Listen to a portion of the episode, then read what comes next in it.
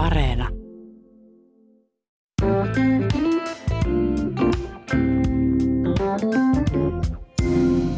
Oletteko koskaan pelannut hevospooloa?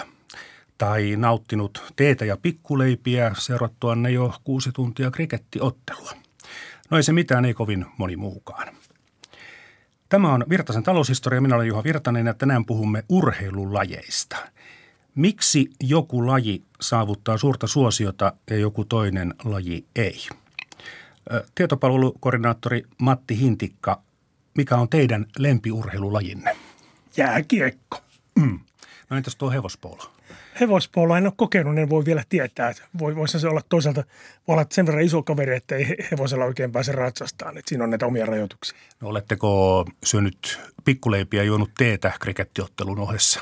Ei, ei tämä massa ei johdu siitä, muilla ei välillä kerätty.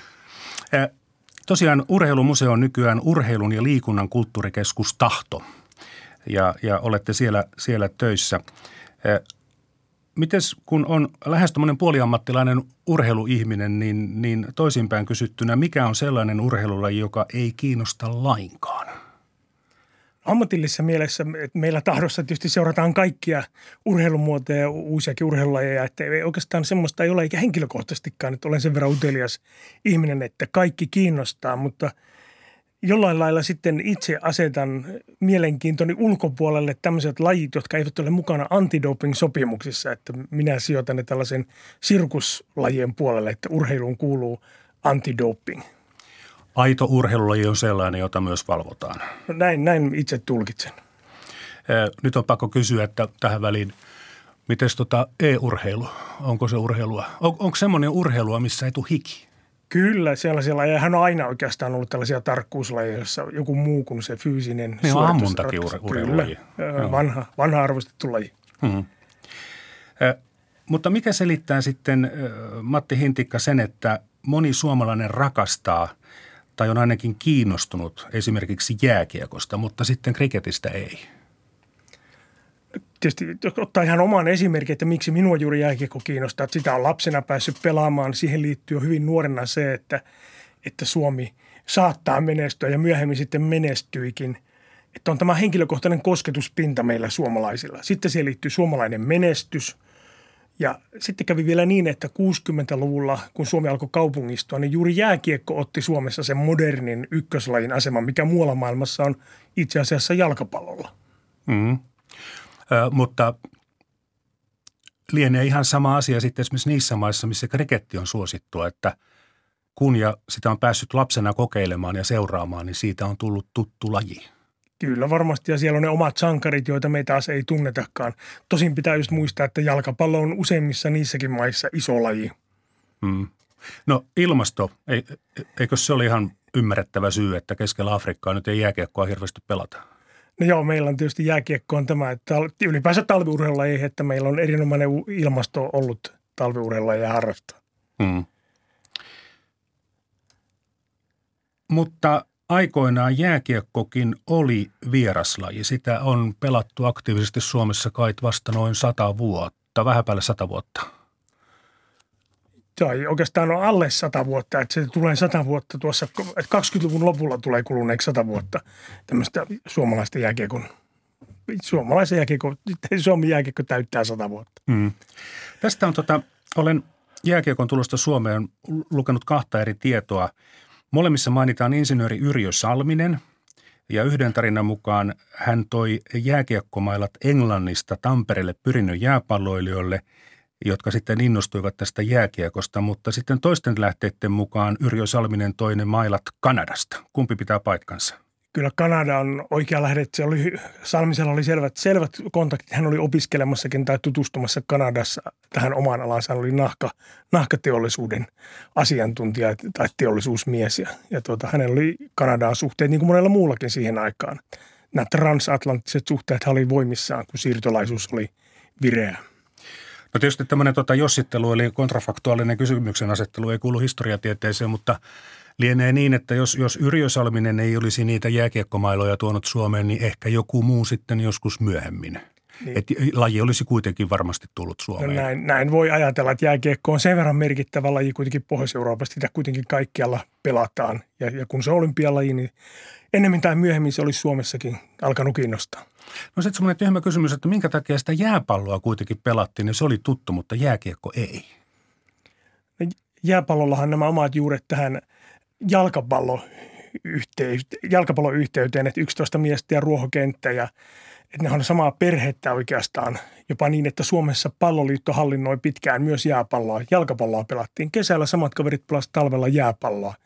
Ja se oli semmoinen valtalaji ennen kuin jääkiekko otti sen roolin sitten aika lyhyessä ajassa 50-60-luvulla. Mm.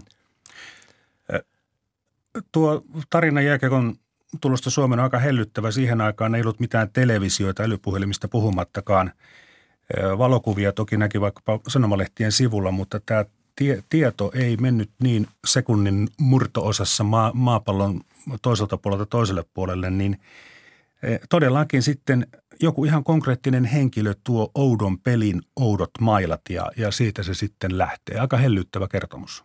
No joo, siinä on varmasti tällaista le- legendan muodostusta, että tällainen yksi alkupiste saadaan luotua, että on toki osoitettu, että on pelattu jo aikaisemminkin ja varsinkin suomalaisia oli pelaamassa Keski-Euroopasta. Siitä on olemassa erittäin mielenkiintoista tietoa, että suomalaiset pelasivat eurooppalaisjääkiekon huipulla jo ennen tätä, mutta sitten se ei lähtenyt Suomessa vielä se laji liikkeelle ennen kuin 20-luvun lopulla oikeastaan useammassa paikassa yhtä aikaa.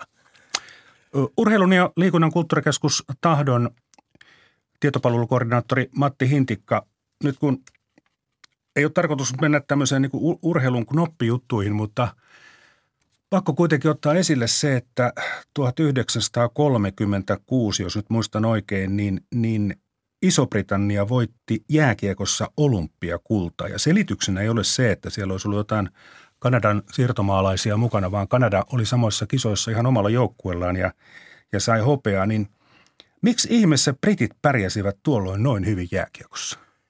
niin kyllä se vastaus on kuitenkin Kanada, että miksi he pärjäsivät, että Briteillä oli vahvat transatlanttiset suhteet heilläkin ja vaikka he oli sopineet niin, että toisin kuin 20-luvulla, jolloin siellä oli ihan niin kuin käytännössä kanadalaiset pelaajat edustivat Britanniaa, niin 36 valittiin Britanniassa emämaassa syntyneitä kylläkin.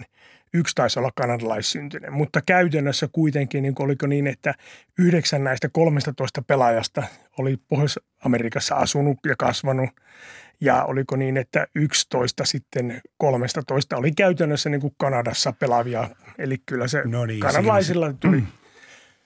Si- siinä sitten selitys, tota, oliko siellä kuitenkin brittipassi näillä Britannian oli, pelaajilla? Oli kyllä, että heillä Britannia varmaan, en tiedä minkälaisia kaksoiskansalaisuuksia oli. Ja tietysti yksi selittävä tekijä on myös aina, että vastustajastahan se on myös kiinni, että Kanadalle kävi vähän huonosti niissä kisoissa. Ensimmäisen kerran – sitten hävisivät tällaisen arvoturnauksen ja kuinka ollakaan, niin se oli suomalaissyntyinen valmentaja heillä, joka, joka joutui ottaa kunniaa sitten tai häpeän tästä ensimmäisestä tappiosta. Albert Pudas NHLssäkin pelannut Okei, okei. Mutta tosiaan siis selitys on se, että Englannin joukkueessa, Iso-Britannian joukkueessa oli paljon käytännössä kanadalaisia, jotka olivat siellä pelanneet jääkiekkoja jo ja ajat. Kyllä, se oli se heidän menestyksensä salaisuus, vaikka sitten Britanniassa jääkiekkoa pelattiinkin – myös niin kuin omia sarjoja, mutta että kyllä se parhaat tuli Kanadasta. Kuunnellaan ote jääkiekkoselostuksesta ja nyt voi sitten arvata, että koska tämä on peli on pelattu eli selostus tehty ja voi arvata myös sen, että kuka selostaa. Ja vinkkinä sanon ihan suoraan, että selostaja ei ole Mertaranta. Tässä kiekko lyötiin juuri ohi kentän. Punapaitaiset ruotsalaiset ovat tehneet useita hyökkäyksiä he johtavat ensimmäisen pelivuoron puolivälissä ottelua 1-0. Suomalaisilla on valkoiset paidat sinisin poikki juovin ja nyt jatkuu ottelu. Ruotsalainen sai pallon. Ruotsalainen, kuka tämä nyt onkaan, Linde hyökkää, kuljettaa palloa nopeata vauhtia, syötti tuon toiselle laidalle, jossa kaksi miestä kaatui ja suomalaiset puolustajat saivat jääkiekon. Nyt on kiekko ihalaisella, hän hyökkää hirmu vauhtia tuolta. Ruotsalaiset kaksi miestä tuli väliin ja ottivat pois kiekon. Nyt, nyt se on taas ruotsalaisilla, jotka kuljettavat sitä. Nyt, nyt tuli laukausutilanne, ei, suomalainen kerkisi väliin ja niin on taas tilanne pelastettu, ei tullut, ei tullut siis maalia. Taas on ruotsalaiset onnistuneet saamaan kiekko haltuunsa, kuljettavat pyörivät tuolla keskikentällä, ja siellä meni kiekko ohitse ja niinpä peli on siis seisatuksessa hetkisen. Ruotsalaiset ovat olleet koko ajan hieman johtavampia, mutta muutamia erinomaisia hyökkäyksiä ovat myöskin suomalaiset tehneet. Nyt on kiekko ihalaisella. Hän syöksyy keskeltä. Yl- tulee, tulee, tulee. Ei, katkaistiin taas. Nyt hän lähtee uudestaan. Syötti. ja sai kiekon uudestaan jalkojen välistä sen tyrkkäsi eteenpäin ja ottelu jatkuu kiihkeänä ja tulisena tuolla keskikentällä. Niin tuossa legendaarisen Pekka Tiilikaisen selostuksessa kiinnittää huomioon se, että ainakin kaksi ensimmäistä pelivälinen mainintaa Pallo. oli pallosta, mm. mutta sitten hän käytti tätä Tiilikaisen niin sanottua huomaamatonta korjausta ja mainitsi sanan jääkiekko ja aika usein sen jälkeen viljeli sanaa kiekko, mutta näki, että ei ollut kovin monta kertaa Tiilikainen selostanut jääkiekkoa. E, joo, siis nyt täytyy sanoa, että Pekka Tiilikainen hän oli aivan, aivan mahtavan upea urheiluselostaja, mutta jääkiekko ei ollut ihan hänen ydinosaamisalueellaan. Ei, eikä pallo, pallopelit vesipalloa lukunottamatta ilmeisesti muutenkaan, mutta sitten hän oli tietysti hieno suomalaisten tuntojen tulkki maalailemaan hyvin, hyvin tota, tehty, ennakkoon tehtyjä selostusaloituksia ja muita. Hän selosti itsensä suomalaisten sydämiin jo itse asiassa ennen urheiluselosti uraansa. Mutta vuosi oli 1938, eli tämä oli kyllä todella vanha, vanha audio. Ja siinä, siinä, siinä puhuttiin myös tämmöisestä niin kuin maaottelusta, mutta itse asiassa vastassa taisivat olla Helsinki ja Tukholma, eli, eli tätä turnausta varten oli tehty, tehty joukkueet, mutta yleisön mielestä se oli Suomi-Ruotsia sillä siistiä. Ja näin, näinhän tuntuu, että Tiilikainenkin vähän näin selostista. Jääkiekon historiasta on pakko mainita nyt sitten tämä pikkutieto, missä alkupuolella vähän puhuttiinkin tästä ensimmäisistä virallisista otteluista, niin Tampereella 1928 pelattiin kaupungin ensimmäinen virallinen jääkiekkoottelu ja kuten moni tietää, niin siinähän eivät ole vastakkain Tappara ja Ilves, koska molemmat joukkueet perustettiin noilla nimillä vasta myöhemmin. Mutta sitten on lähteissä vähän eri tietoja. Jonkun mukaan ensimmäisessä virallisessa ottelussa – olivat Tampereen pyrintö ja Tampereen palloilijat, mutta tämä siis ei pidä paikkaansa.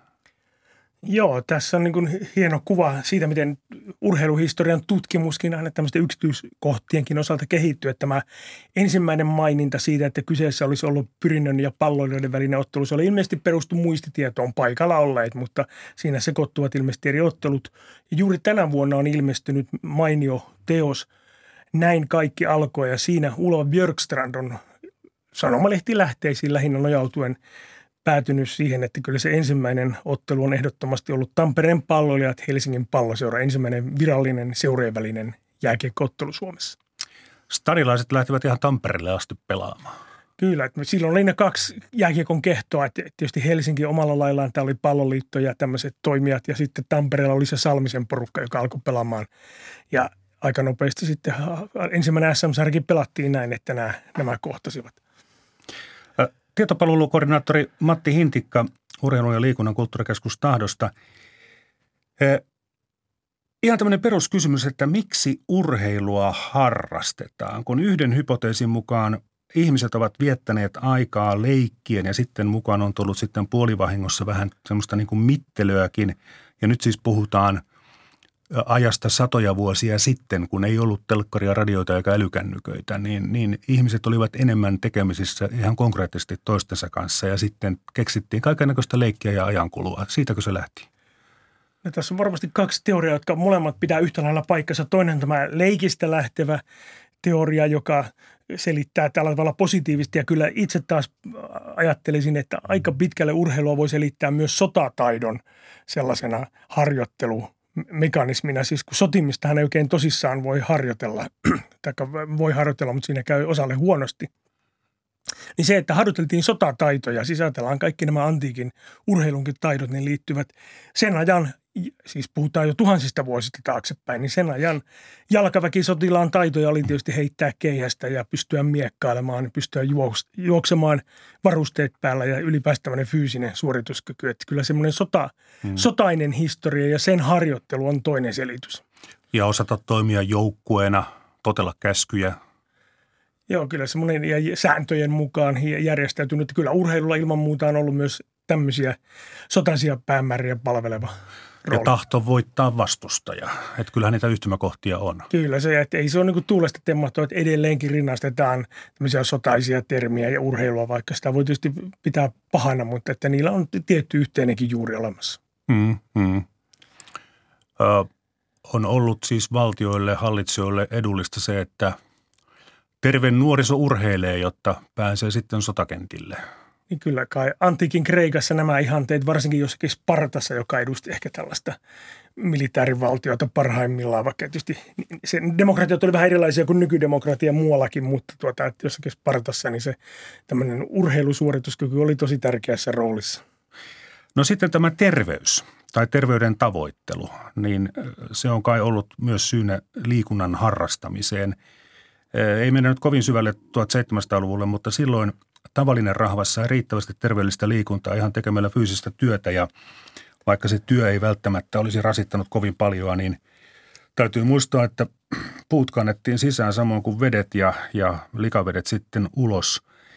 Arkielämä oli jo sellaista, että sitä liikuntaa tuli varmasti aivan tarpeeksi, paitsi, paitsi, paitsi herrasväelle.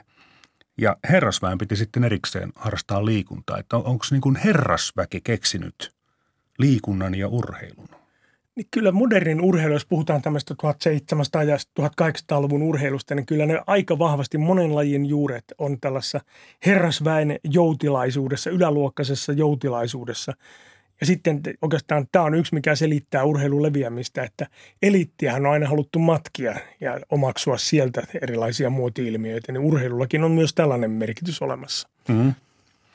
Ja nämä tavat muuttuu, tota, ei liity urheiluun, mutta – Aikoinaanhan hienot naiset eivät olleet ruskettuneita, koska äh, rahvaan naiset, työläisnaiset olivat ruskettuneita, koska he olivat ulkona töissä, mutta hienot leidithän olivat niissä kartanon saleissa ja se oli hienon naisen merkki, kun ei ollut ruskettunut. Mutta nykyään ruskettunutta naista ihaillaan. Näin se menee ja sitten varmasti semmoinen heräävä keskiluokka sitten omaksu aluksi tietysti sieltä elitistä, halusi erottautua rahvaasta ja kallistua sinne elitin suuntaan, että ne ilmiöt on sillä tavalla aluksi, aluksi useimmat syntynyt, näin myös urheilun kohdalla varmaan. Että. Tässä tota, täytyy antaa ihan, ihan vinkki. Emeritusprofessori Antero Heikkinen on kirjoittanut kirjan Terveyden ja ilon tähden herrasväki liikkeelle Suomessa 1700- ja 1800-luvuilla, eli – Eli vinkki heille, joita tuo aikakautsi kiinnostaa, mutta tuota, hypätään taas takaisin nykyaikaan.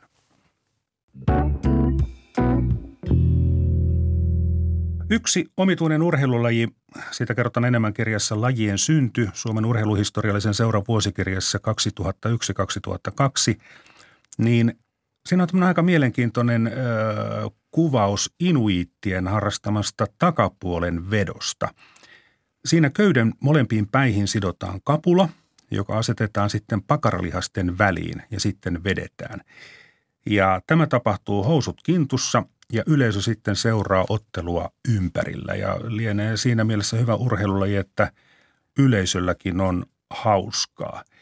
Matti Hintikka, minkä kannamme otamme nyt takapuolen vetoon? Onko se ihan asiallista urheilua? Ainakin se viihdearvo vaikuttaa olevan mitä melkoisin, että voisi kuvitella, että tällaisessa nuorten miesten illanvietoissa niin edelleenkin voisi olla tuota kiinnostava laji. Että siinähän on tällaisia avainsanoja juuri tämä takapuoli, housut kintussa, jotka tota niin, ihmisten huumoria edelleenkin niin kuin hersyttelee. Mutta tästä ei ole tullut nyt mitään kaupallista menestystä eikä olympialajia. Joo, siinä on jostain kohtaa tämmöinen brändääminen epäonnistunut. Toisaalta kyllähän urheilulajiin on liittynyt semmoinen sovinnaisuus, että jopa niin, että naisten urheilu kokonaisuudessaan on pidetty syrjässä sen takia, että ei ole sopivaa, että naiset irvistelevät ja ottavat tosissaan. Että ei siihen tarvita näin räikeitä muotoja, vaan ihan ylipäänsä nykynäkökulmasta normaali urheilu oli naisille jo, jo niin kuin tuomittavaa hyvinkin pitkään. Tai esiinny vähissä vaatteissa. Kyllä. Hmm. Uimapuvutkin olivat aikoinaan aika peittäviä, siis jo tu- vielä 1900-luvulla. Kyllä, ne oli ihan erityyppisiä. No tämä tuota, köydenveto vaatteet päällä ja käsin suoritettuna, niin se oli sitten ihan hyväksytty urheilulaji ja myös olympialaji hetken aikaa alkaen 1900 ja päättyä 1920. Matti Hintikka, miksi köydenveto oli olympialaji? No oikeastaan 1900-luvun alussa melkein kaikki mahdolliset niin kuin kyyhkysten ammunnasta lähtien olivat olympialajeja, hyvin, hyvin erilaisia lajeja, koska äh, tuota, 1904 olympiakisat järjestettiin maailmannäyttelyiden yhteydessä. Niillä oli tämmöinen hyvin karnevalistinen leima. Köydenveto sinällään oli ihan niin kuin normaali urheilulaji kylläkin – mutta tota, sitten voidaan kysyä, että miksi ei ole tosiaan enää niin, että se on Varmasti oli vähän sellainen välinputoa. Se oli nimittäin aluksi osana yleisurheilua, mutta kun se ei kuitenkaan ole yleisurheilulaji, siinä ei yleisurheilulle olennaista rekordien ennätysten tavoittelua voi olla. Siinä ei mitata senttejä ja sekunteja ja niiden kymmenyksiä. Niin köydenveto jäi sitten vähän sivurooliin. Ehkä se on semmoinen vähän junnaava luonne ja sitten vielä tämä, että vuosisadan alussa oli kuitenkin ajatus semmoisista ideaalityyppisistä salskeista urheilija hahmoista ja, ja köydenvedossa taas menestyi sitten tämmöiset varsin pönäkät hahmot paremmin, että massa ratkaisi.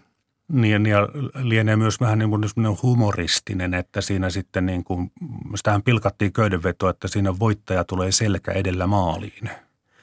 Niin, siinä on tietysti, näinhän käy kyllä soudussakin, mutta tuota, varmaan siinä oli vähän se, että siinä on semmoista, ehkä mä luulen, että se osittain johtui siitä, että myöhemmin siellä tuli tällainen Suomessakin kesäjuhlien hupilaji, että kunnanvaltuusto vetää naapurikunnan kunnanvaltuustoa vastaan joen yli köyttä.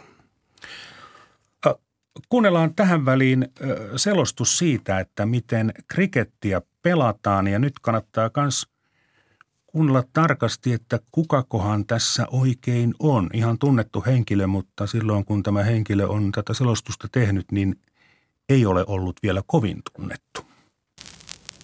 Ja tänä iltana haluan viedä teidät lyhyelle retkelle Lontoon ulkopuolelle, etelään Kentin kreivikuntaan, minne jouduin tekemään matkan juuri juhannuslauantaina. Englantilaiset eivät vietä juhannusta, mutta sää oli sellainen kuin sen juhannuksena pitäisi olla, leuto ja lempeä, ja lempeitä ovat myös Kentin maisemat. Kenttiä sanotaan Englannin hedelmäpuutarhaksi. Ja sen loivasti kaareilevan maaston peittää nurmi, joka vain tässä kosteassa saari-ilmastossa voi kasvaa niin reheväksi ja tiheäksi. Tämän tästä tien varrella, missä vain nurmi muodostaa tasaisen kentän, liikuskelee joukko valkeapukuisia olentoja katsoja parven ympäröimänä. He pelaavat krikettiä. Ulkomaalaiselle kriket on ikuisesti ratkaisematon arvoitus. Englantilaiselle se on kansallinen peli, joka ei tunne luokkarajoja enempää kuin ikäerojakaan. Mutta sitä pelaavat vain englantilaiset ja englantilaiseen maailmaan kuuluvat kansat, australialaiset, uusseelantilaiset ja intialaiset. Kriket ei totisesti ole vientitavaraa. Se ei nimittäin mene kaupaksi. Muut kansat pitävät sitä hitaana ja yksitoikkoisena ja pitkäveteisenä pelinä, kummallisena englantilaisena rituaalina käsittämättöminä menoinen. Mikä on sitten kriketin taikavoima, joka on lumonnut Englannin kansan? Täällä on kriketkausi juuri huipussaan, sanomalehtien urheilusivut ovat täynnä otteluselostuksia ja tuloksia, ja jokainen terve englantilainen tietää tarkalleen, miten monella juoksulla Kentin kreivikunta voitti Sussexin kreivikunnan viime viikolla. Pysähtykäämme siis katselemaan peliä. Sää on kaunis, Sää on aina kaunis krikettiä pelattaessa, sillä sadeilmo- sadeilmoilla sitä ei pelata. Kriket vaatii myös laajan, kimmoisan ja tiheän nurmimaton. Sellainen on yksinkertaisesti luotavissa. Kun sitä jyrää ja leikkaa säännöllisesti 300 vuotta, niin hyvää tulee. Ja tämä peli vaatii runsaasti aikaa ja kärsivällisyyttä ja pikemmin moraalista kuin ruumiillista kuntoa. Keskellä kenttää on kapea rata, jossa ruoho on leikattu lyhyeksi ja tasaiseksi. Radan kummassakin päässä on kolme keppiä vierekkäin pystyssä. Ne ovat lähes 70 sentin korkuisia ja niiden väli on 20 metriä. Radan toisesta päästä pelaaja heittää tai oikeastaan linkoaa käsivarsi suorana pallon kohti näitä kolmea keppiä yrittäen kaataa jos ääni tuntui tutulta, niin tosiaankin kyseessä oli suurlähettiläs ja elinkeinoelämän valtuuskunnan toimitusjohtaja Max Jakobson, mutta tuolloin eli vuonna 1949 hän oli 26-vuotias toimittaja. Matti Hinktikka, palataan tosiaan tähän krikettiin, että kun se on erittäin suosittu nimenomaan englanninkielisissä maissa, siis brittiläisen imperiumin maissa, niin, niin miksi se se on oikeastaan ehkä, ehkä helpompi ymmärtää, että miksi se levisi brittiläisen imperiumin sisällä, mutta miksi se levinnyt sinne ulkopuolelle niin kovin voimakkaasti? E, niin, ehkä se on pelinä tosiaan, se ei ole ihan niin kuin kilpailukykyisin moderniin maailmaan. Että mä luulen, että tosiaan että se levisi, levisi siellä, missä oli sitä omaa siirtymäeliittiä helppo matkia. Taas tämä elitin matkiminen varmaan selittää. Sitten syntyy omia sankareita ja se oma, oma koko yhteisö siihen. Ja, ja mä ajattelen, että siinä on ollut varmaan jopa unelmana se, että voidaan lyödä ne omat siirtomaaherrat tässä lajissa. Et, et, joka maalla tietysti on näitä tämmöisiä omia lajeja, että, että ranskalaisten on tietyllä tapaa ollut varmaan vaikeampi alkaa krikettiä pelaan, koska se oli niin leimallisesti brittien laji. Niin se selittää sitä, että miksi se ei, ei silloin jo vuosisatoja sitten lähtenyt leviämään muualle. Minua kyllä viehättää kriketissä tämä sen monimutkaiset säännöt ja pitkäpiimäisyys ja Aikoinaanhan ottelut kestivät jopa useita päiviä, mutta nythän niitä on sitten lyhennetty, että pelataan myös 20 tai 50 syöttökierroksen pelejä. Eli tämä kiihkeä elämänrytmi on kai nyt sitten rikkonut kriketinkin perinteet ja nyt pelataan tämmöisiä lyhyitä yhden päivän pelejä. Niin kyllä, että pystytään televisiossa lähettämään ja kertomaan lopuksi vielä, että mikä se lopputulos oli, että se, näin se on. Ja siitä huolimatta ne edelleenkin niin ihan riittävän pitkiä ne ottelut on. No Suomessahan krikettiä on pelattu ja pelataan ihan tässä pari vuosikymmentä sitten, niin silloin järjestettiin jo kriketin SM-kilpailu ja suuret paikakunnat ovat pääkaupunkiseudun lisäksi Turku ja Tampere ja joukkoita on perustettu muuallekin muun muassa Kuopioon. Eli, eli hiljaa kriketti kuitenkin hengittää Suomessakin. Kyllä, ja siinä on kyllä maahanmuutolla oma, oma vahva selityksensä, että siis näistä pelaajistahan on moni, muun muassa siis Pakistanista tulleita erilaisissa työtehtävissä Suomessa olevia, ja siihen liittyy hauska tarina mun kollega meillä tahdossa urheilutiede ja urheilukulttuurin tällainen oikea mestari Vesa Tikander kertoo, kun hän oli Vantaalla seurannut juuri tuota, tai, tai Helsingin alueella, kun se oli tapauksessa krikettiottelu, jossa sitten niin kuin tämä kannustus oli, että Allahu Akbar Vantaa. Ahaa. Eli ilmeisesti pakistanilaisia pelaajia oli siellä kentällä. Itse olen nähnyt Suomessa kerran krikettiä pelattavan ihan, ihan puolivahingossa, kun kävelin tuossa Mäkelärinteen uintikeskuksen vieressä on semmoinen iso nurmikkoalue, niin – sinne tuli tämmöisiä pakistanilais-intialaisen näköisiä kavereita ja ei muuta kuin mailat ja pallot esille ja mutta se oli semmoinen niin kuin treeni, se ei ollut siis ottelu, mutta pelasivat kuitenkin krikettiä. Mutta se oli ihan, ihan puhdas nurmikko, siellä ei ollut niin, sen kummemmin niin kuin merkkejä. Joo, itsellä on myös mielenkiintoinen kohtaaminen kriketin pelistä. En ole ihan varma, oliko se ihan oikea ottelu. Saattoi olla, mutta näytti sen verran järjestäytyneeltä. Se oli Kaisaniemen kentällä, hiekkakentällä. Mutta siihen liittyy se, että Kaisaniemen kenttä on Suomen urheilun oikeastaan vanhimpia urheilukenttiä, ur, tämmöinen urheilupyhättö. Ja siellä pelattiin sitten krikettiä varmaan edelleenkin pelataan.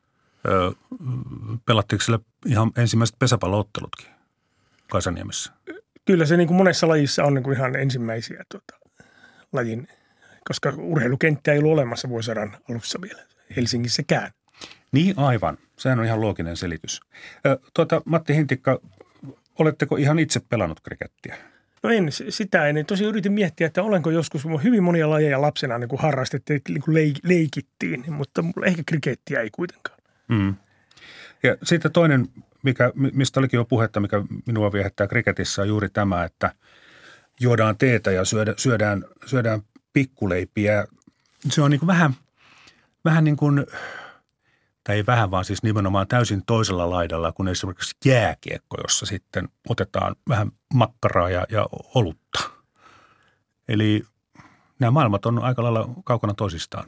On ja ainakin tämä ajankäytön suhteen, että nykyään tuntuu olevan, että ne lajit ovat vahvoilla, jotka tuota, mukautuu tällaiseen hyvin nopeatempoiseen TV-lähetyksiin ja jopa kestävyysjuoksu on sellainen, joka ja pitkien matkojen hiihto, jotka ovat häviämässä sen takia, että ne eivät sovi oikein suoraan TV-lähetykseen. Niin, niin. Ja krikeetti kuuluu kyllä siihen perheeseen, jossa niin kuin ei kiirehditä. Mutta Matti Hentikka, miksei pikkuleipä pysy pohjoisten havumetsien uroiden känsäisissä käsissä? Niin, sitä ei oikein päästy kokeilemaan, että, mutta ehkä se on tietysti sen tyyppinen laji, joka ei, ei tota, koska siinä on tämmöinen hyvin elitistinen ja pikkuleivät teet, niin ne, ne on jotakin muuta kuin – Suomi on ollut kuitenkin hyvin agraarimaa ja, ja nämä lajit, mitä meillä on harrastettu, ne on varsin tämmöisiä, miten sanoisi, perinteisiin arvoihin, maskuliinisiin arvoihin sopivia olleet pitkään. Ja niin, vaikka yleensä eliittiä ja, ja herroja matkitaan, niin tuota, rajansa kaikella. Niin, ehkä Suomessa voi olla, että meillä taas leimaa se, että tämmöinen herra viha läpäisee tätäkin. Että jos on liian herraskainen laji, tähän liittyy se, että meillä on suhtauduttu moniin niin kuin pitkään tennikseen ja, ja golfiin, tällaisiin lajeihin, purjehdukseen, joissa on tämmöistä tiettyä elitististä leimaa, niin kansan syvät rivit ovat epäluuloisesti suhtautuneet näihin. Kriketistä vielä se, että tota, vuonna 2022, eli aivan nyt, niin Vanta ja Kerava isännöivät kriketin MM-kisojen lohkokarsintoja. Eli, eli nyt on suomalaisillakin mahdollisuus aina silloin tällöin päästä katsomaan ihan huippupelejä. Ja totta kai, kuten kerrottiin, niin Suomessahan pelataan säännöllisesti krikettiä, mutta täytyy vaan tietää millä paikkakunnalla ja koska. Joo, Suomi on tässä suhteessa vahva urheilumaa, että meillä on lähes kaikkia maailmanlajeja, nyt kun lainausmerkeissä näin sanoo, niin, niin pelataan todella ja harrastetaan todella monipuolisesti eri lajeja. No sitten pari sanaa hevospoolosta. Meillähän on Suomessa tiettävästi, tiettävästi ensimmäinen hevo, täysikokoinen hevospoolokenttä rakennettiin vasta siinä 80-90-lukujen vaihteessa, siis 1900-luvulla Hyvinkäällä – Hyvinkään Polo Club ry perustettiin 1989 ja, ja toiminta on ollut välillä aktiivista, välillä hiipunut. Suomalaisetkin kyllä harrastavat tätä lajia, mutta lähinnä sitten ulkomailla.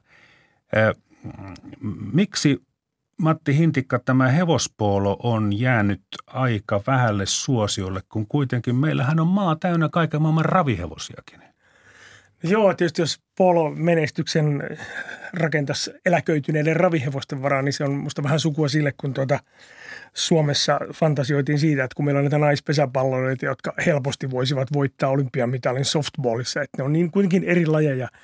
Ja kyllähän tuo, että on useita hevosia ja niillä vielä varahevoset ja isot kentät ja muut, niin se on aikamoinen lähteä ihan jonkun pienen yhdistyksen rakentamaan. Se vaatii aika vahvan alkupääoman. Niin, se vaatii paljon rahaa. No nyt tästä rahastakin on sanottu, että kun Suomi oli ennen toista maailmansotaa yleisurheilun suurvalta, niin jotkut ovat sitä mieltä, että se johtui vain yksinkertaisesti köyhyydestä, että täällä ei ollut varaa oikein harrastaa mitään muuta kuin, kuin tota juoksua ja hiihtoa ja, ja heittää keihästä. Mutta tota, Matti Hintikka, mitä mieltä te olette tästä hypoteesista, koska olivathan maailmassa kaikki muutkin maat ihan yhtä köyhiä. Joo, se onkin mielenkiintoinen. Että tietysti muualla tämmöisissä Euroopan vähän isommissa kulttuurimaissa, niin tietysti ammattiurheilu otti saman aikaan jo ensiaskeleita, jalkapallo, pyöräily. Mutta nämä muut köyhät maat, niin ne eivät menestyneet sitten jostain syystä niin kuin Suomi. Ja yksi selittävä tekijä voisi olla esimerkiksi kansakoululaitos, Aha. joka meillä sosiaalisti eri tavalla, että syntyi tämmöinen moderni – ihmisen alkujuuri, joka niin kuin otti itse vastuuta elämästä ja oli itsenäinen ja, ja eli, eli niin yksityisyydessä jollain lailla ja oli tietoinen maailmasta, osasi lukea.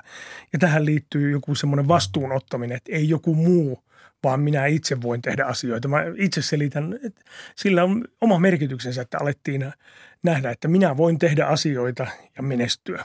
Mm-hmm. No, itselleni tulee mieleen kansakoulusta se, että sehän oli myös paikka, missä pystyttiin lapsille esittelemään erilaisia urheilulajeja. Kyllä. Ja sitten näin. joku lapsi innostui jostain, joku toinen toisesta.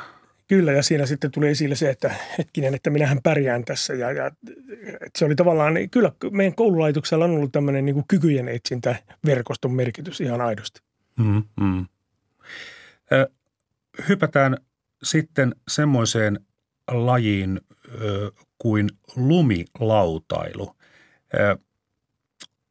Muistelen, että silloin kun lumilautailu tuli suosioon, niin sitäkin vähän vierastettiin, että se ei ole mitään oikeista urheilua, että se on semmoista nuorten hauskanpitoa, niillä on hassut vaatteet ja sitten ollaan laudalla nyt sitten mennään, tehdään temppuja – Joo, kyllä Suomessa oli siinä vaiheessa, puhutaan tuommoista neljännesvuosisadan tai vähän yli takaista ajasta, niin oli kuitenkin aika vahva se, että on tämmöinen huippurheilun arvostus ja ne on niitä perinteisiä lajeja, eli maastohiihto, ehkä mäkihyppy. Alppilajitkin oli jo vähän siinä ja siinä, että ne on pikkasen herraskaisia. Tämä tämmöinen havumetsien meininki, että maastohiihto on se kuningaslaji. Ja sitten tähän lumilautailuhan liittyy tämmöinen vaihtoehtoinen elämäntapa, joka ei ollutkaan niin kilpaurheilusuuntautunut ja, ja eikä ollut niin sanotusti Hiihtoliiton herrojen johdettavissa.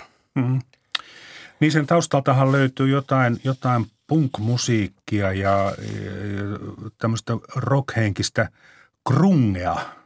Ja krunge on siis semmoinen Boomerille tiedoksi, että krunge on X-sukupolven kokemusperästä noussut tyylisuunta. Musiikisesta kutsutaan myös Seattlen soundiksi, johon kuuluu kitaran likainen soundi ja raskas rummutus. Rullalautailijat sitten siirsivät skeittauksen ja punkin yhdistelmänä syntyneen skeittipunkin lumelle. Tämähän on kaunis tarina. Se on varmaan Erikoinen vähän, ainakin. joo, ainakin joo, sille vähän ehkä kärjistetty tähän, en osaa näihin musiikkisuuntauksiin niin ottaa kantaa, että kuinka paljon sillä on niin kuin niitä yhtyväkohtia, mutta siinä oli tämmöinen elämäntapa, että oma elämäntapansa tämmöinen skeittailu tai snoukkailu, niin se oli pitkään vallitseva. Että sekin on toki sitten muuttunut. Se on muutaman vuosikymmenen takainen tarina ja niin kuin kauniilla tarinalla tietysti on tapana, että ne sitten hiipuvat ja katoavat. Kyllähän nykyään lumilautailua jo hallitsee tämmöinen tällaiset akro, a, Aasiasta tulevat akrobaatit. Niin tämä oli tämä alku. Siis siterasin tässä kulttuuritutkimuslehden 1 kautta 2005 numerosta Riitta Hännisen kuvailua siitä, että mistä lumilautailu lähti liikkeelle, mutta nykyään se on todellakin ihan, ihan toisenlaista.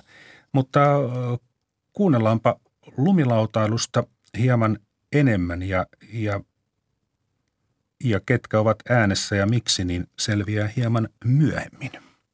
Joo, sanotaan näin, että pidän itseäni lumilautailijana tosiaankin. Ja se on niin huipurheilua, se on kisana sinänsä, mutta se on todellakin elämäntapa urheilua, että kaikki mitä mä teen liittyy lumilautailuun. Mä menen mun lumilautaa ympäri maailmaa, mä tapaan mun kavereita, mä pidän hauskaa sen kanssa. Se on mahtavaa. Tämä elämäntapa-urheilija oli Risto Mattila, lumilautailija, joka voitti alkaneen maailmankapkauden avauskilpailun Big Airissä. Mutta antaa Mattilan puhua lisää siitä, mikä lumilautailussa vie mukanaan, kun kyse on kuitenkin vähän muusta kuin vakavasta urheilusta. Ensinnäkin se vaan näytti niin kivalta. Yksi mun kaveri Kaatterin Tuomas, mä näin sen lumilautailemassa ja se näytti kivalta. Mä halusin heti kokeilla sitä ja en mä tiedä, se Siinä on niin paljon kaikkea mahdollisuuksia tehdä lumilaudalla, että se ei käy ikinä tylsäksi. Sä voit joka päivä kehittää jotain uutta. Että se, se ei ole aina sitä samaa ja samaa vanhaa pullaa, vaan se on aina koko ajan jotain uutta ja mukavaa. Ja vaikka mäessä ei olisi yhtään mitään, aina keksiä jotain hauskaa. Tavoitteena mä tähän olympialaisia aion puskea kisoja, että se on, mä oon sillä tavalla ajatellut Ja sen jälkeen sitten katsotaan, mihin suuntaan tässä lähdetään. Että lumilautailu ei tietenkään voi lopettaa ikinä, se on elämäntapa juttu. Ja olisi se mahtavaa päästä jossain vaiheessa tuonne isolle vuorillekin ja tulla sieltä puuteria alas. Että varmasti niitäkin tuun tekemään vielä. Mä nautin tästä niin kauan, kun mä pystyn tätä tekemään ja sillä selvä. Suurta menestystä lumilautailussa odotettiin jo Naganossa 1998, kun laji oli ensimmäistä kertaa olympiaohjelmassa. Satu Järvelä otti lumikourun eli halfpipein eli paipin maailmanmestaruuden samana vuonna ja Minna Hesso voitti Euroopan mestaruuden. Hesso laski Naganossa kuudenneksi, joka on edelleen lajin paras suomalaissijoitus olympiakisoissa. Heikki Sorsa oli Salt Lake Cityn lumikourun karsinassa ykkönen, mutta jäi finaalissa seitsemänneksi. Risto Mattila ja Antti Autti olivat vasta tulossa. Näin kertoi Risto Mattila ja toimittajana oli Sari Kejonen. Tämä oli vuodelta 2005. Matti Hintikka, mitä tästä tuli mieleen? Hyvin romanttinen tämmöisen uuden urheilulajin syntyvaiheiden kuvaus ja henkilökohtainen kuvaus yhteisöllistä, hyvin semmoista autenttista, ominaista monen urheilulajin alkuvaiheelle ennen kuin siitä tulee sitten semmoista kovaa huippurheilua tai sitten se eriytyy niin, että osa harrastaa ja niillä on edelleen hauskaa ja sitten toiset tekevät sitä tosissaan harjoittelevat niin kuin kymmeniä tuntia viikossa. Lumilautailu on uusi asia, mutta niin oli aikoinaan myös Mutkamäen lasku – Martti Uosikkinen avasi suomalaisille alppilajeja vuonna 1936 julkaisussa, julkaistussa kirjassa Mutkamäen lasku, mutta pitääkö sanoa jo 36 vai vasta 36? No ehdottomasti jo, että samana vuonnahan vasta lajista oli tullut olympialajia ja muuta mm. miehillä ja naisilla molemmilla oli alppi yhdistetty, että Suomi oli kyllä siinä ihan ajan hermolla ottaa nämä olosuhteet huomioon. Turkulainen toimittaja ja monitoimiyrittäjä Markku Heikkilä kertoo kirjassaan Uutissi Turusta, että ulkomaalainen vieras kyseli Hirvensalon laskettelumäen kohdalla talvipimeällä, että miksi vain alastulorinne on valaistu. Niin että Suomessa voi harrastaa, mutta jos haluaa menestyä, niin, niin pitää olla pitkät määt ja muuttaa ulkomaille?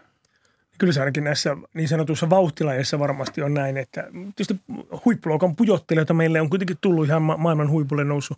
Että Tanja Poutiainen Rovaniemeltä lähti Jällivaaraan urheilulukioon, joka ei kuitenkaan niin, kuin niin olennaisesti ollut.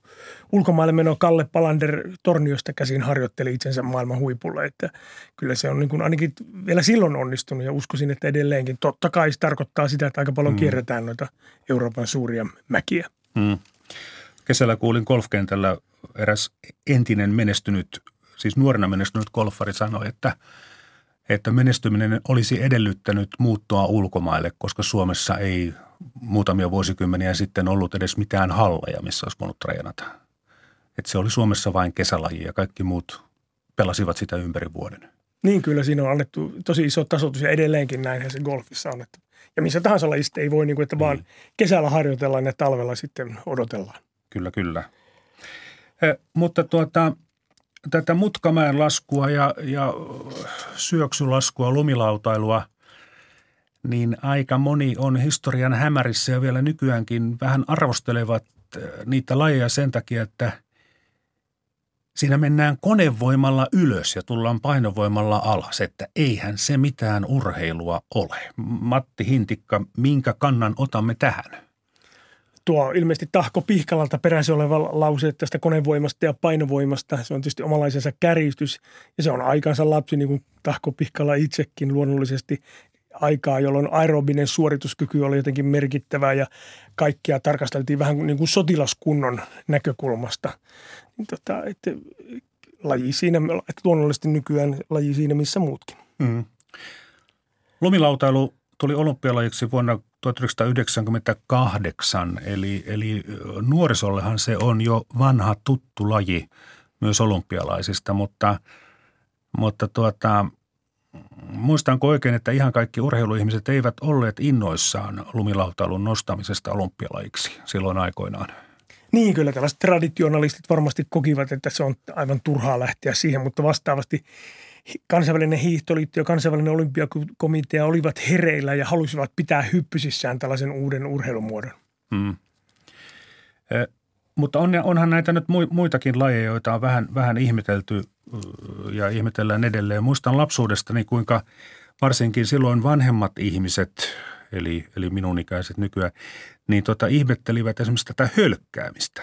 Että miten – Miten tuokin arvostettu pankinjohtaja kehtaa liikkua verryttelyasussa ihmisten ilmoilla ja hölkkäämässä? Ja puhumattakaan sitten siitä, että jotkut rupesivat käyttämään sauvoja keskellä kesää ilman suksia ja kävelivät sitten näiden sauvojen kanssa ja niitäkin kummasteltiin. Ja nythän nämä asiat ovat ihan yleisesti hyväksyttyjä ja, ja jopa arvostettuja. Niin, taitaa olla, että jokainen laji on vuorollaan silloin uudessa vaiheessa ollut haukuttu ja ihmetelty. Erkki Vettenimi on erinomaisessa kirjassa Joutava juoksu jäljellä 15 vuotta sitten jo kertonut siitä, miten Suomessa 1900-luvun alussa kuka tahansa juoksi. Ja siis se oli aivan omituista, että nuori mieskin, huippukuntoinen ah, juoksi. Sekin oli sitten Juoksukin on ollut outoa joskus. Mm. Ja tietysti tähän, mihin viittasit, että, että 70-luvun hölkkäbuumin aikaan arvosteltiin, jos joku vähän vanhempi ja ylipainoinen harrasti liikuntaa. Että nykyään on siinäkin edetty, että itse koen ainakin semmoisia kannustuksen tunteita, jos näen tämmöisen vähemmän urheilullisen näköisen ihmisen tuolla hölkkäävän tai ylipäänsä liikkuvan, että se on ylipäänsä positiivinen asia. Nyt täytyy siterata naapuria, joka sanoi, että jos näkee keski-ikäisen lihavan miehen hölkkäämässä, niin se on sen merkki, että sillä on uusi nainen kierroksessa. Mutta tämä ei nyt liity tähän urheiluun.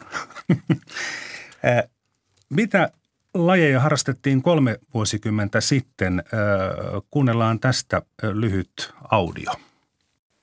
No salibändin osalta on jo naapurimaista, esimerkiksi Ruotsista, ollut merkkejä useamman vuoden ajan, että se on tämmöinen kasvava laji. Salibändi on myös helppo harrastaa, se on halpa laji, sitä voivat hyvin eri tasoiset ja eri kuntoiset pelata yhtä aikaa. Mä uskon, että tässä on tekijöitä salibändin nousulle. Kaukalopallo ehkä liittyy siihen, että jääkiekon rinnalle on, on haluttu tämmöinen toinen kaukalossa pelattava vauhdikas jääurheilulaji. Ja, ja se on myöskin tämmöinen halpa ja yksinkertainen helppo laji. Niihin pääsee mukavaan, mukavasti ja nopeasti mukaan ja matkaan, mutta jos noin kokonaismäärällisesti ajatellaan, niin, niin mitkä lajit sieltä sitten löytyvät? Vieläkö vanhat hiihdot ja muut ovat sitten siellä kärkisijoilla?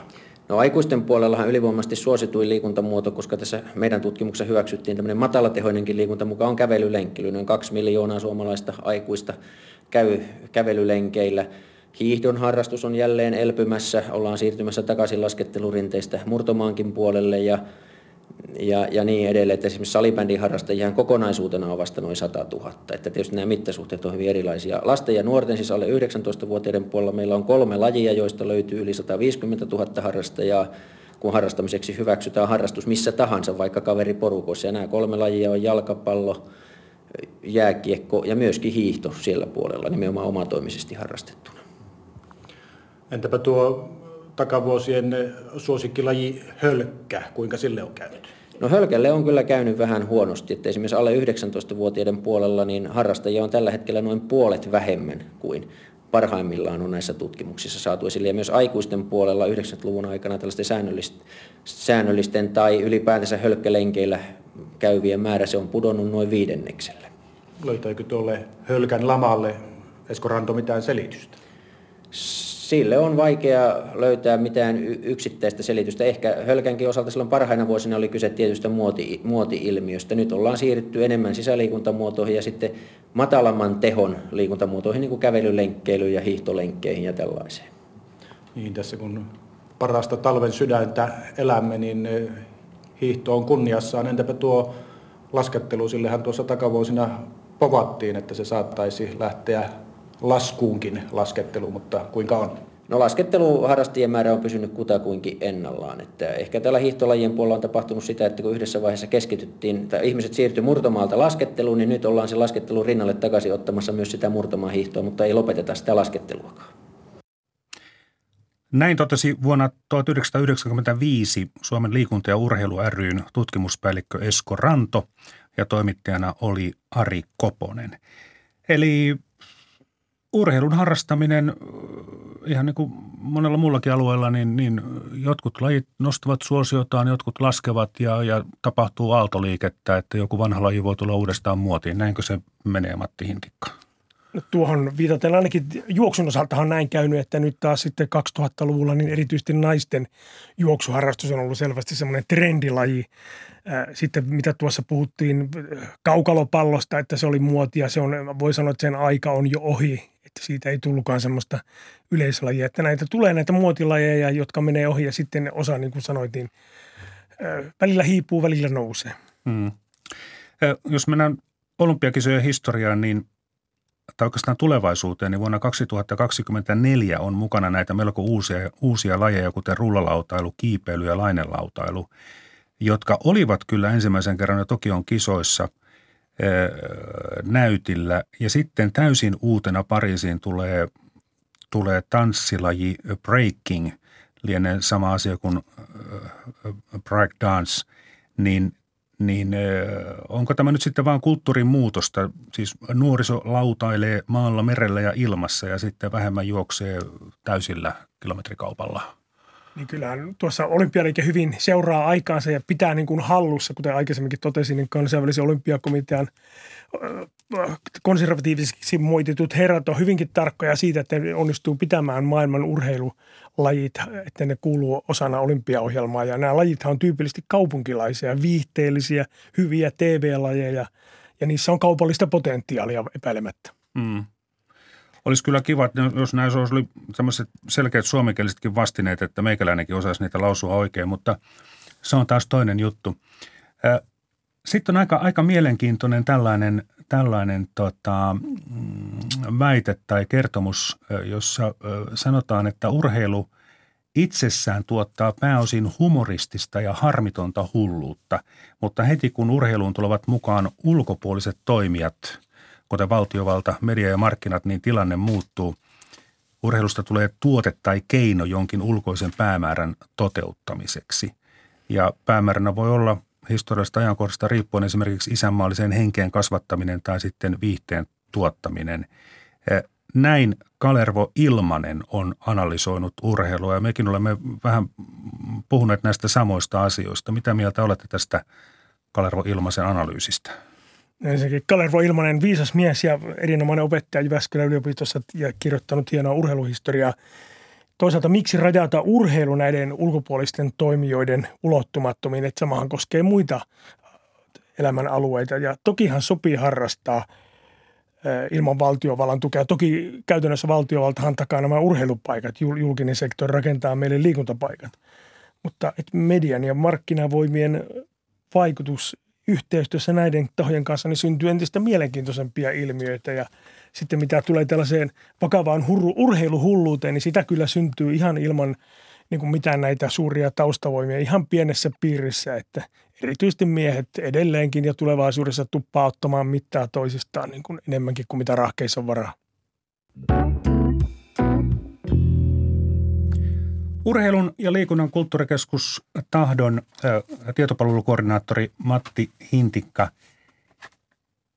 Mikä on omituisin urheilulaji, jota olette harrastanut? Kotipihalla lapsena ampumahiihto, jota harrastettiin sellaisella ilmakivärillä, josta oli jousi poikki ja johon oli tehty nämä valjaat tai kantohinnat siskon koululaukusta. Ja siihen liittyy tähän outouteen, että suurimmalla osalla maailman ihmistä ei todellakaan ole mahdollista harrastaa ampumahiihtoa kotipihalla. Mutta se ilmakiväri siis ei toiminut? Toimi kyllä, se tuli, mutta sitä näki melkein, kun se pati lähtee. no tuota, mikä on sitten näin lopuksi kysymys, että mikä on vielä kokematta, mutta, mutta tekisi mieli kokeilla? Erilaiset autourheilun muodot kyllä kiehtoo. Että Aa, Formula, 1 Formula 1 mahtumisesta en sentään uskalla haaveilla. Se on eri kaliberin ihmisten laji, mutta, mutta joku rata-auton laji olisi kyllä mielenkiintoista kokeilla. Tai rallisprinttiä, näitä rallilajiakin. Niitä on jonkun verran kyllä kokeillukin. Niin, niin. Öö, se, mutta e, e, eikö se ole pelottavaa ajaa jotain 200-300 kilometriä tunnissa Joo, no sitten pitäisi ensin kokeilla, että kuinka paljon se pelottaa. ennen kuin tietäisi. Joo. Oma kokemukseni on vain Saksan moottoriteiltä vähän päälle 200 ja rupesi jo pelottaa, että piti niin kuin hellentää kaasua. Tämä oli Virtasen taloushistoria. Tänään puhuimme urheilusta ja myös omituisista urheilulajeista ja siitä, että miten jostakin omituisesta ja uudesta urheilulajista, kuten jääkiekosta, voi tullakin valtalaji jossakin yhteiskunnassa. Kiitoksia. Kiitos.